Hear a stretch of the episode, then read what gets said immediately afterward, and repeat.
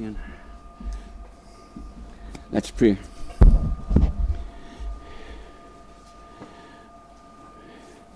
Father, we do thank you for this day. And thank you for the, the new things you have for us this day. And we pray that you would use Sheila this morning to lead us into those new things that you have already planned for us.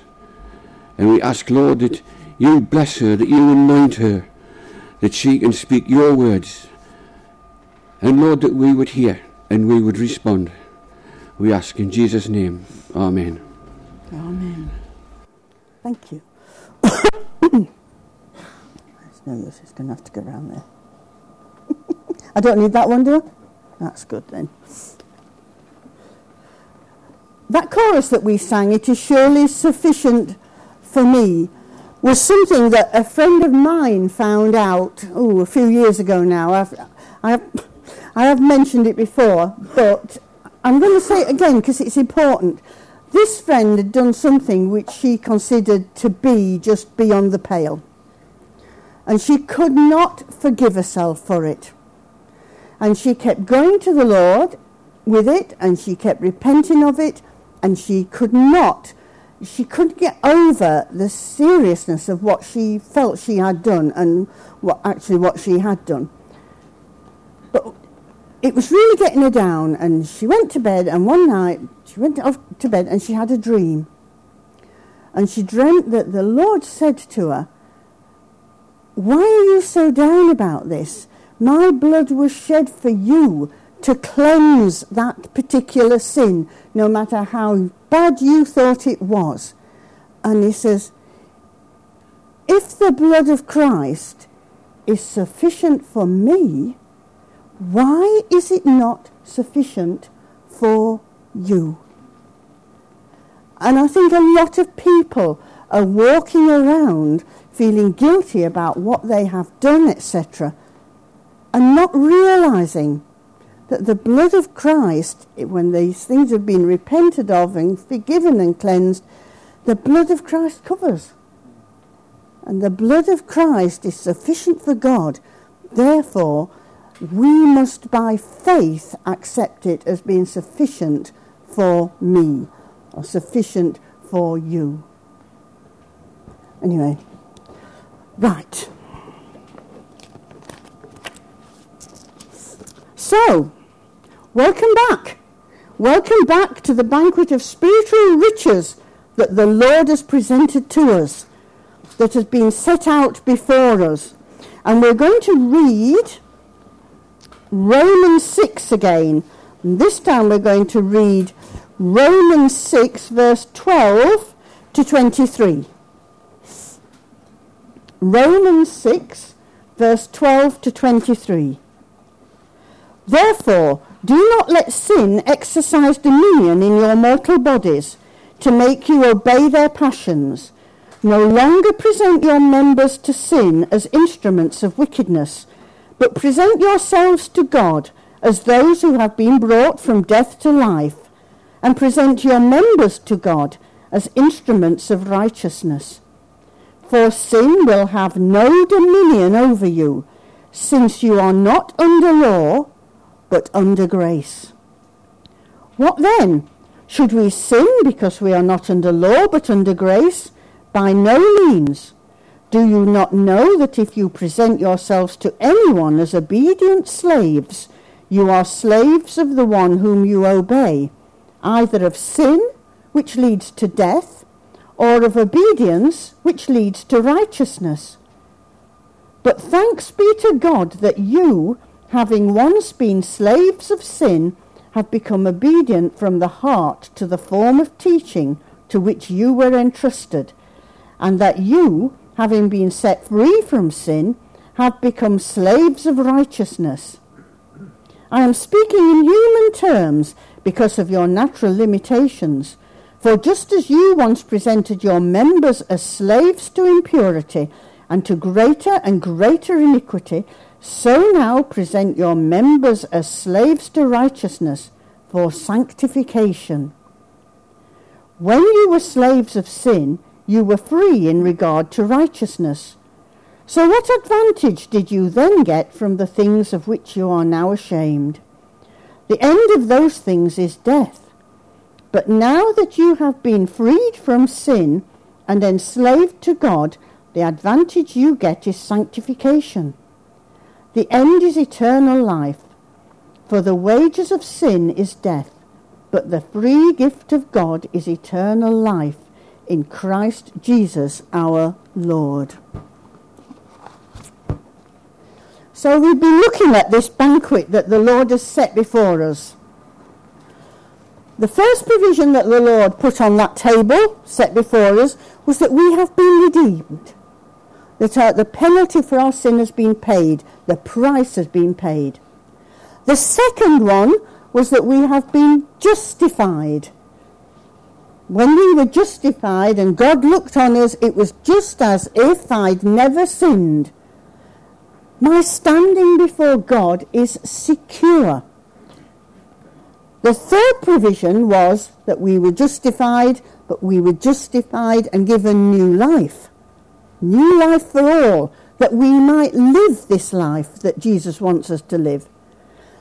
And the fourth one that we looked at yesterday was that our old self had been crucified with Christ.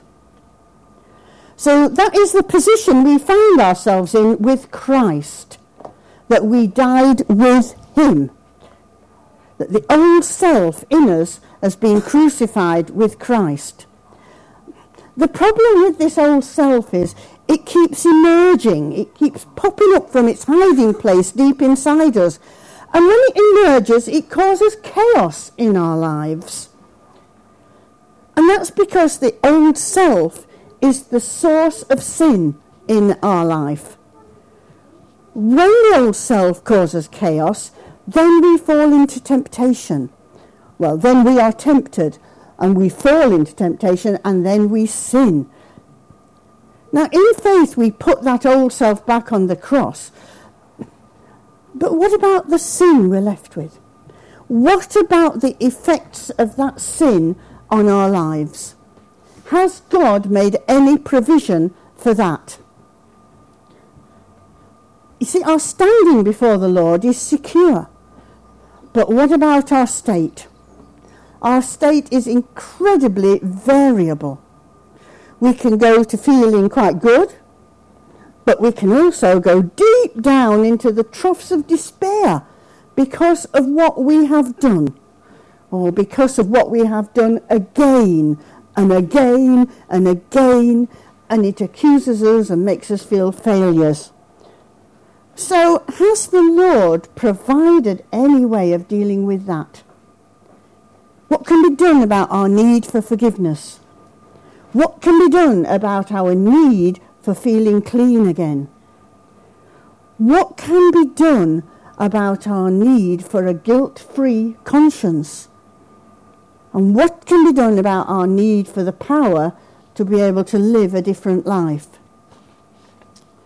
What is the solution to this problem of sin? What can make me clean again? You know, if we're dirty, we have to have a wash. We go and we get some soap and we wash ourselves clean. What is the spiritual equivalent to that? Is there a spiritual equivalent to that? Well, you know, I'd like just to share a little bit of a testimony here, um, just about a sin that uh, dogged me for ages. And that sin was jealousy. I was jealous of all, thought, of all sorts of things. And I, I kept repenting of it, but somehow I couldn't stop myself. This, this thing kept rearing its ugly head you know, I'd be fine for a few months or something, and then all of a sudden it would come back again. And I tried all sorts of things. I, tried, I thought about human nature. It, it's causing me so much misery. I thought, is this all there is into the Christian life? Know, the Lord promises victory. Where is the victory for me in that particular sin? So I'll try harder next time. I'll try very hard not to be jealous, but you know, it bubbles up inside you. And even if it doesn't come out, the tone of voice changes. People know. They know that there's a problem. And by golly, I know there's a problem. So then you think, well, I'll brush it under the carpet. I'll try and forget about it. I'll pretend it never happened. But it's always, always lurking there in the background. And I know, I, I always knew, one, you know, it would keep and recur. And my big problem was that these things that I tried to do, like try harder next time or just pretend it had never happened, didn't solve it. It just didn't get rid of that thing inside me. And I once gave an illustration to um, to some young people here about our shower. Now we used to live in a very hard area, hard water area. And the shower got very dirty. And you know what it's like when the shower gets dirty and you get scum on it and, and then the mold grows. And I could find absolutely nothing that would clean this perishing shower. I even got the scour out to it, and that didn't make any difference at all.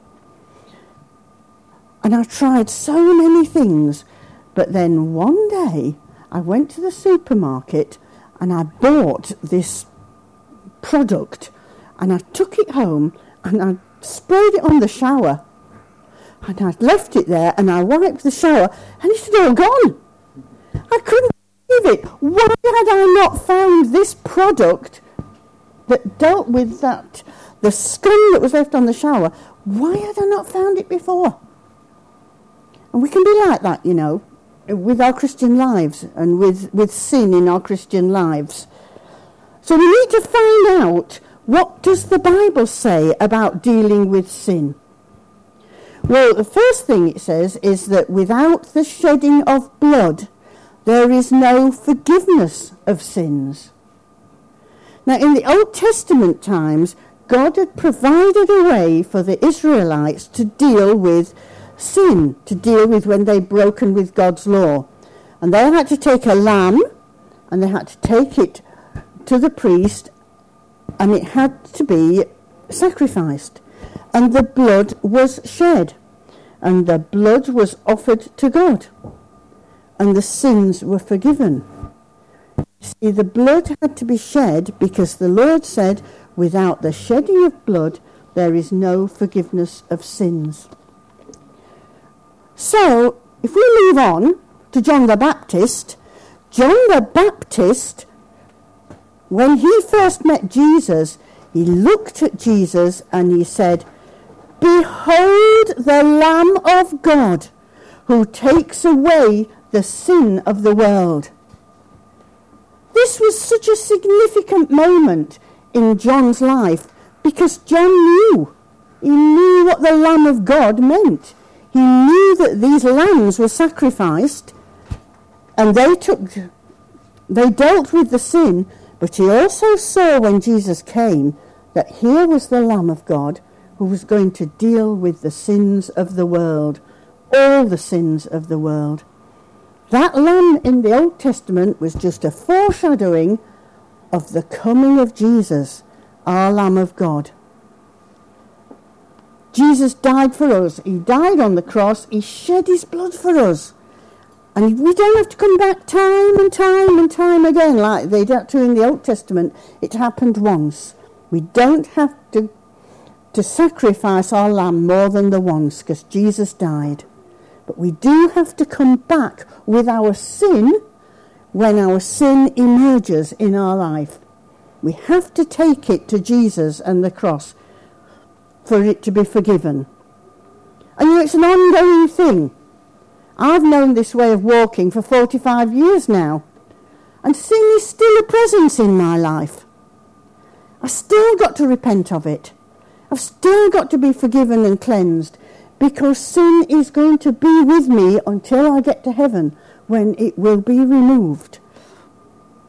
But you know, sometimes, sometimes the sin we confess is just a symptom of another sin lurking deeper under the surface.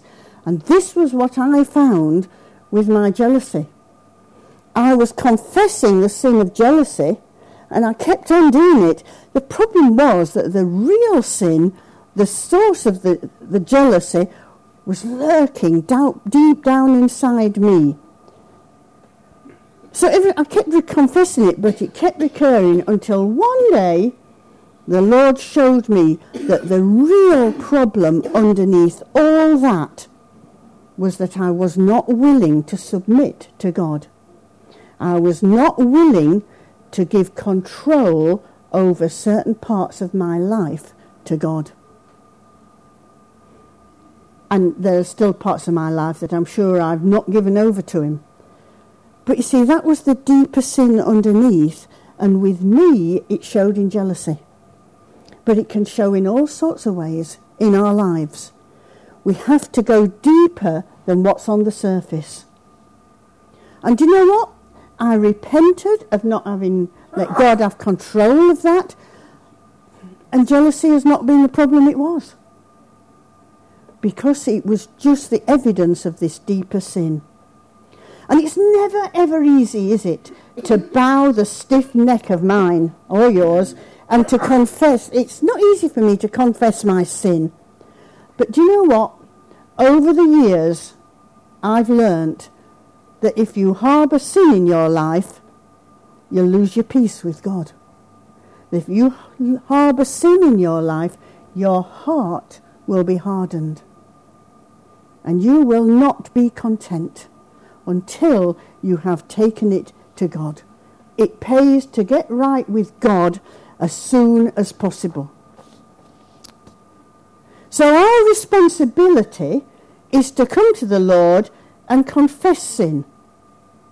But you know, once it's been forgiven, then the Lord, ta- once it's been confessed, the Lord takes over and the Lord forgives and the Lord is faithful and he will forgive because that's what he says in his word.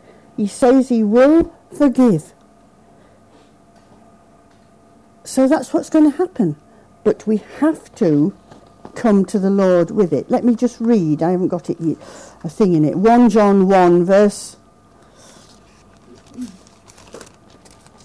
1 John 1 verses 7 to 9. If we walk in the light as he himself is in the light, we have fellowship with one another, and the blood of Jesus his Son cleanses us from all sin. If we say that we have no sin, we deceive ourselves, and the truth is not in us. If we confess our sins, he who is faithful and just will, will forgive us our sins and cleanse us from all unrighteousness. If we say we have not sinned, we make him a liar, and his word is not in us. A, you know, it's a tiny little word, that word, if. But by golly, I was saying yesterday, it has big consequences. Because if we confess our sins, he is faithful and just and will cleanse us. But the opposite says, if not, if we do not confess our sins, they can't be cleansed. They have to be brought to Him to be cleansed and forgiven. Right, where are we? So it's a joy. It's a joy for us to feel forgiven. It's a joy for us to know that we're forgiven. And it's a joy for us to know that our burdens are lifted. And that is another provision that we have for our walk day by day. But you know, sin can be forgiven, but it can have a hold on us for years. It can maybe have a hold on us for all our life because of the, the stain of sin, the stain that sin can leave behind. Doesn't always, but the stain that it can leave behind lurks deep down in our subconscious mind, the mind of our old self. And you know what? It can unknowingly affect our whole life for years.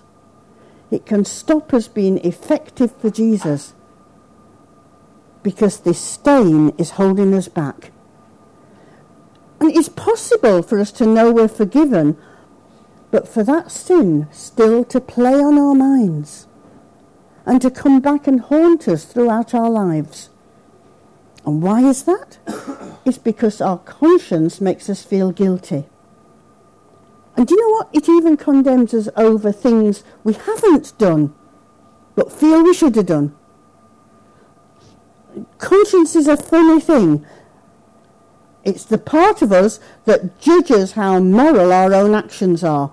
And do you know what it does? It makes you feel guilty about the bad things you've done or the things you feel responsible for, the things you sh- think you should have done.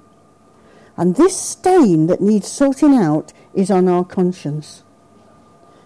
Now, the passage of time cannot remove that stain. I came across Kieran the other day going with the dirty pots into the um, into the wash place. And these pots had had the food on. I don't know what they'd been having, but you could see the food still on the pots there. He was taking them to clean them. Now, it's very important that the dirt from the food is washed off the plates. Very important. Because if it's not washed off the plates, this stain will stay forever. If I've left dirty washing at dirty um, pots at home, when I get back, that stain won't have gone off the pots. It'll be crusty and hard and you know, very difficult to get off. So we have to come to the Lord, and these stains have to be cleansed. And that was one of the things we read in 1 John verse 7, wasn't it? That the blood of Jesus cleanses from all sin. It's not just being forgiven, it's being cleansed. So we need cleaning because it, it, that sin stays in us. You know it's there when you start thinking, oh, if only I'd done that, or perhaps I should have done it differently. And you're harking back to something that happened years ago. Long buried guilt rears its ugly head once more. It needs cleansing. And do you know what? It's a weak point. It's a weak point in our life where Satan can get at us. Because he knows it's still there. We might not be aware of it, but Satan knows and he will niggle away at it. Now, this stain of sin doesn't necessarily need forgiveness, but as we've said, it does need cleansing. And it tells us that the blood of Jesus cleanses all sin all sin. And that's all the sin that, that we do, that we commit. So sins are just an outward manifestation of what's going on inside us. It might be an action we do or an action we don't do. It might be a reaction to something. It might be an attitude that we've got that is wrong. But these things can be cleansed by the blood. And we need to know that as we walk, because that stain that's in there needs needs to be removed if our walk is going to be effective. Hebrews 9 verse 14 tells us, How much more will the blood of Christ, who through the eternal Spirit offered himself without blemish to God, purify our consciences from dead works to worship the living God. It purifies our consciences. We can't do that, but the blood of Christ can. And if we turn over to 10, it says, Therefore, my friends, since we have confidence to enter the sanctuary by the blood of Jesus, by the new and the living way that he opened for us through the curtain, that is through his flesh, and since we have a great priest over the house of God, let us approach with a true heart in full assurance of faith, with our hearts sprinkled clean from an evil conscience and our bodies washed with clean water. We can approach boldly the throne because the blood of Jesus has not only forgiven our sins, it has cleansed our conscience. So, once more, our sinful actions have been forgiven and cleansed, but our inner self has been cleansed, and our state, which had got dirty, is once more clean in God's sight. And do you know what? The blood has another function. Revelation says, Then I heard a loud voice in heaven proclaiming, Now have come the salvation and the power, and the kingdom of our God, and the authority of his Messiah. For the accuser of our comrades has been thrown down, who accuses them day and night before our God. But they have conquered him by the blood of the Lamb and by the word of their testimony for they did not cling to life even in the face of death. What does it say about we can defeat Satan? They have conquered him by the blood of the Lamb. Because Jesus shed his blood, we have the power to conquer Satan in our lives. Now, I've just read to you about Satan being the accuser the accuser of the brethren. And you know, he does a very effective job. He's very good at accusing the brethren because he knows what we're all like and he puts his finger on the little bits that are going to work in us. He presses the right buttons for each one of us. You know, he winds us up. He winds us up about our sin. And he makes us feel that we can't be forgiven. But you know, his power lies in his ability to make us feel guilty. He's accusing us. He's making us feel failures. He's making us feel guilty about the things we have or the things we have not done. And do you know what else he does? He tries to stop us from understanding what Jesus did for us on the cross.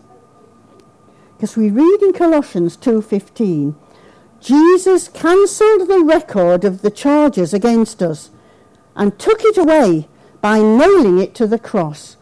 In this way, it says, he disarmed the principalities and the powers, made a public spectacle of them, triumph- triumphing over them on the cross. Jesus took our sins to the cross he nailed them to the cross for all to see, and to see that, the way, that they were forgiven, he, that he'd cancelled that record of sins. And you know, that's what Satan plays on. He plays on that record of sins. But Jesus cancelled that record of sins. There's no record of sin. It's been repented of, it's been forgiven, it's been cleansed. Satan has nothing left to accuse us of. So when Christ died for my sin, Satan was disarmed. He was rendered powerless. Because when he comes and accuses me of sin, I can turn to Jesus. And I can say to Satan, Yes, I am guilty of those sins. Because I can't avoid it, I was. But I can also point out to Satan that Jesus died on the cross that he took my punishment for sin. And I can tell him, You've got no right to accuse me. You have no grounds to accuse me because that's been dealt with on the cross. And Satan hasn't got a leg to stand on. He is disarmed and he must flee. But only because we can tell him our sins have been dealt with. But you know, Satan's a bully, a real bully. He knows he's got a limited time left, and one day he's going to be totally defeated. But for now, for now, he is still roaming the earth. He's trying to keep that control over us that he's had for so long. So he tries very hard to keep people in the dark about what Jesus has done for them. And he tries to keep Christians in the dark. He tries to keep Christians away from the cross. Because that is the only place where we're going to find victory. That's the only place where our sins can be forgiven, where we will find forgiveness.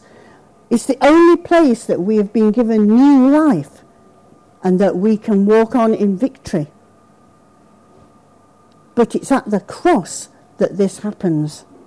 So he tries to make us doubt that what God says about coming to the cross and all his promises is not true. Do you know what? So often he succeeds when he comes. And you know, he doesn't want us to believe that we can resist him. And in one sense, he's right, because if we try doing it in our own strength, we stand no chance.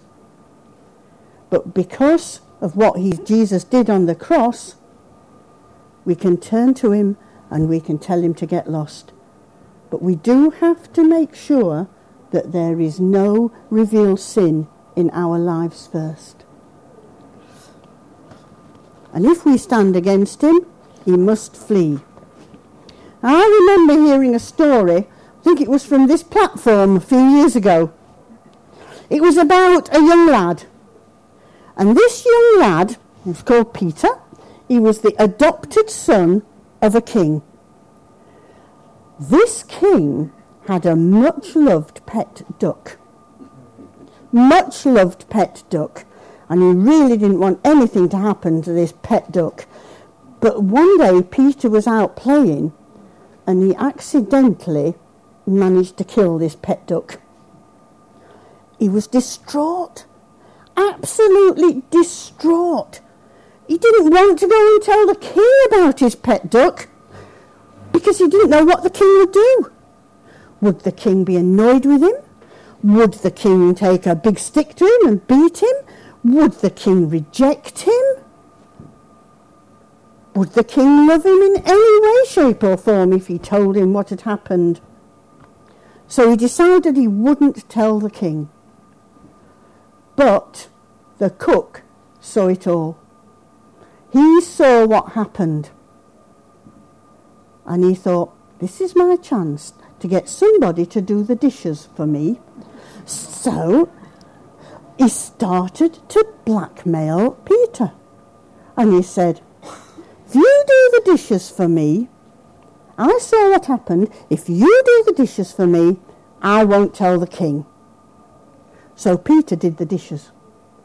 And this happened for oh, quite a while. And in the end, Peter was getting really fed up of doing these dishes. It was all too much for him. So he went back. He, he'd had enough and he thought, I'm going to overcome my guilt and fear because I'm fed up of doing this menial task every day. And I'm fed up of this, this cook having dominion over me, really, controlling me. So he overcame his fear and he overcame his guilt and he went to the king and he told him what he'd done. And the king said, I already knew. I knew what you had done, but I was waiting for you to come and tell me. And do you know, from that moment on, the cook lost his power over Peter could no longer hold that against him because Peter had been to the king and confessed. And you know what? That's what the devil tries to do with us. He tries to blackmail us. He works on our conscience. He stops us from going to Jesus. He says, Will he forgive you? Surely he'll reject you because of what you've done. Will he still love you? I don't know. If I was him, he says, I'd bring a big, you know, a big stick to you and punish you for what you've done. And that's what Satan tries to make us think. He reminds us of our sin and he makes us think that God won't love us. But you know, we are God's adopted sons. He loves us no matter what. But it's down to us to overcome our guilt and our fear and to go to Jesus with our sin. Jesus knows what we've done. It's us that won't tell him. And when we do, what a relief.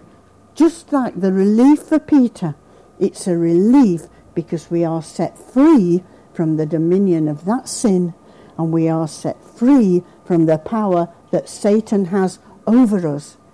You see, when we talk about God's provision for sin on the cross,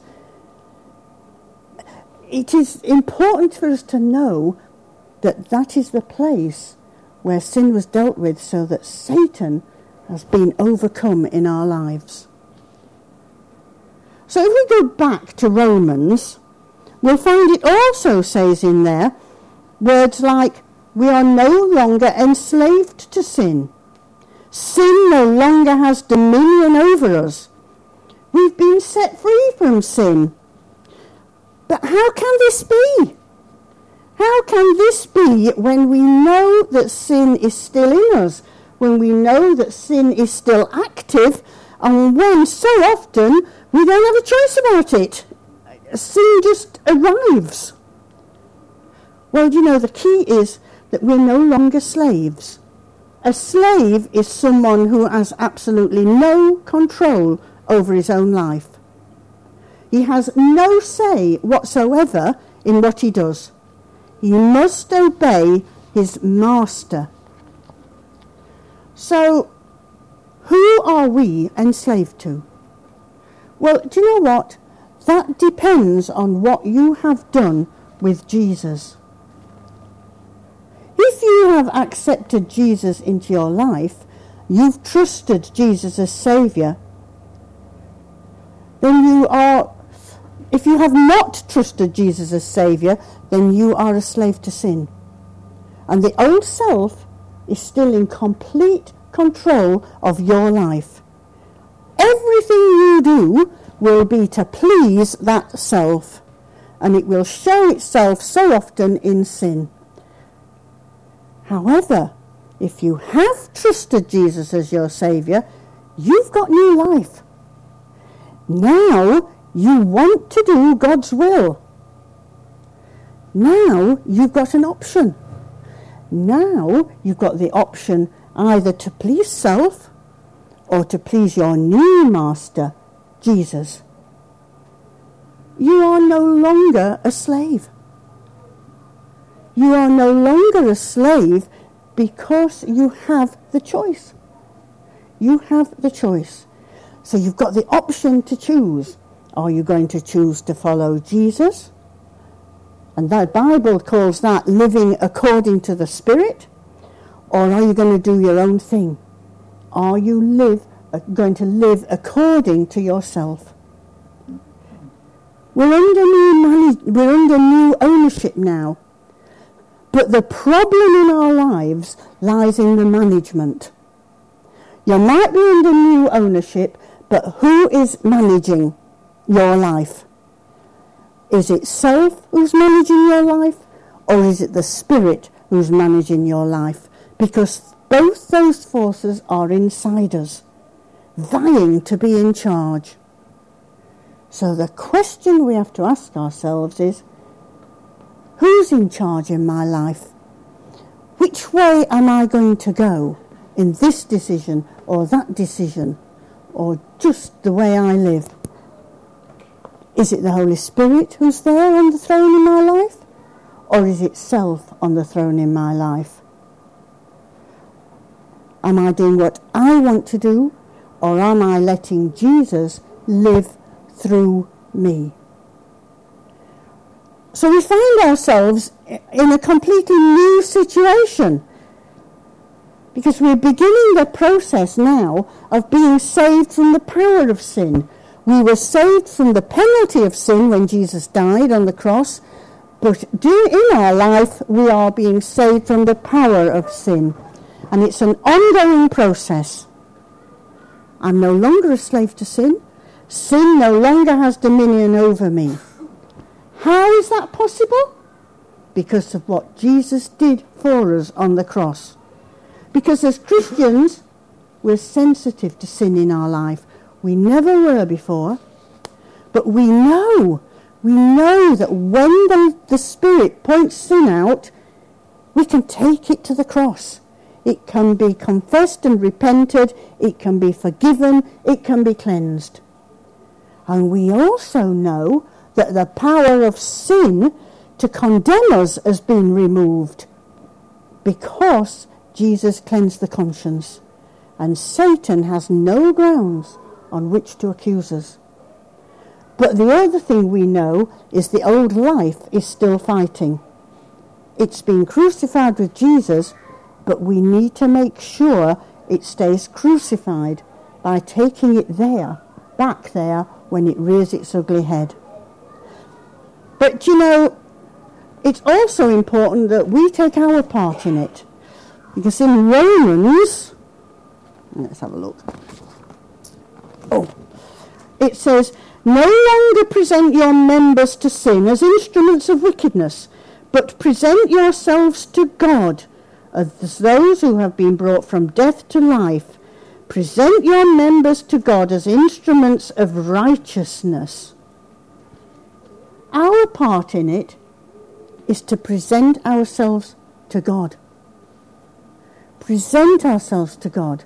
Offer ourselves to God for what He wants. Be willing to put the old self back on the cross when it arrives. You know, it sounds so easy, doesn't it? But it can be so difficult to do this. No, it's okay offering yourself to God when God wants you to do something you want to do. It's not so easy to offer yourself to God when He's asking you to do something you don't want to do. Then the battle becomes a bit more intense. But if it means surrendering control of your life to God, oh, it can be like nuclear war. So, you know, we like control. We like control. But the Bible says, offer yourselves to God. Let Him do with you what He wants to do. We have to set our will to go God's way because, you know, that's an important thing. If we set our will to go God's way and we go that way, our feelings will fall into place. But we have to set our will to go that way. So, do we want to walk according to the Holy Spirit or do we want to walk according to self? The decision is ours to make. It is your decision, it is my decision. My decision alone. Which way do I go? But I know that because of God's provision for us on the cross, we are no longer slaves to sin. Sin no longer has dominion in us and we can walk in victory over sin. But to do so, we've got to accept those provisions that God has made, and we've got to partake of them as necessary in our work with God. The question is are we prepared to do so? Because it does mean losing control of our life and handing it to Him in many different ways. Are you prepared to do that?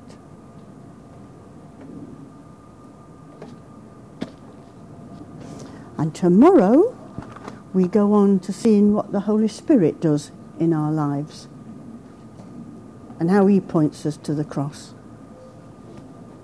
Right.